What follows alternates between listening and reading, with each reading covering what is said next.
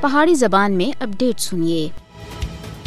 چھ نومبر انیس سو سنتالی جد ہندو ڈوگرا حکمرانہ بھارتی فوج اور آر ایس ایس کے نال تعلق رکھنے والے ہندو جنونیاں دے ہاتھوں جموں میں لکھاں مسلمانوں دا منصوبہ بند قتل عام کیتا گیا۔ کشمیری عوام ہر سال چھ نومبر کو یوم شہداء جموں اس عزم دی تجدید دے نال مناندے ہیں کہ انیس سو سنتالی وچ ڈوگرا فوج دے ہاتھوں بے دردی دے نال قتل کیتے جانے والے لکھاں شہداء کو یاد کرنے تھی علاوہ انہاں دے مشن کو تکمیل تک پہنچایا جا سکے۔ کنٹرول لینڈ دے دوئیں پاسیں پاکستان اور دنیا پار وچ رہنے والے کشمیری اپنے ناقابل تنسیق حق حق خود ارادیت دے واسطے جدوجہد جاری رکھنے دے عزم دی تجدید دے واسطے چھ نومبر کو یوم شہداء جموں مناندے ہیں بھارت مخالف مظاہرے سیمینارز اور دوئے پروگراماں دے ذریعے شہداء جموں کو خراج عقیدت پیش کیتا جاندا ہے۔ انیس سو سنتالی وچ جموں قتل عام مقبوضہ جموں کشمیر دی تاریخ دا سیاہ ترین باب ہے۔ جموں وچ مسلماناں دے قتل عام دا مقصد خطے دی مسلم آبادی کو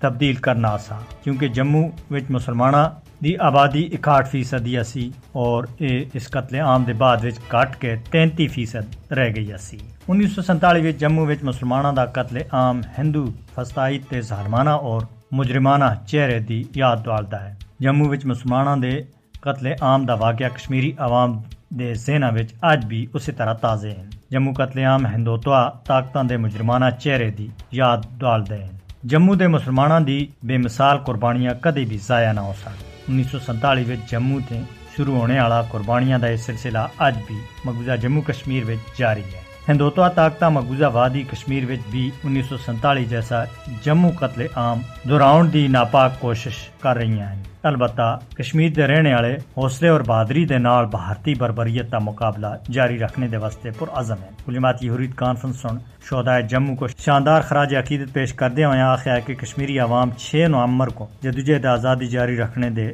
اپنے عہد دی تجدید کر سن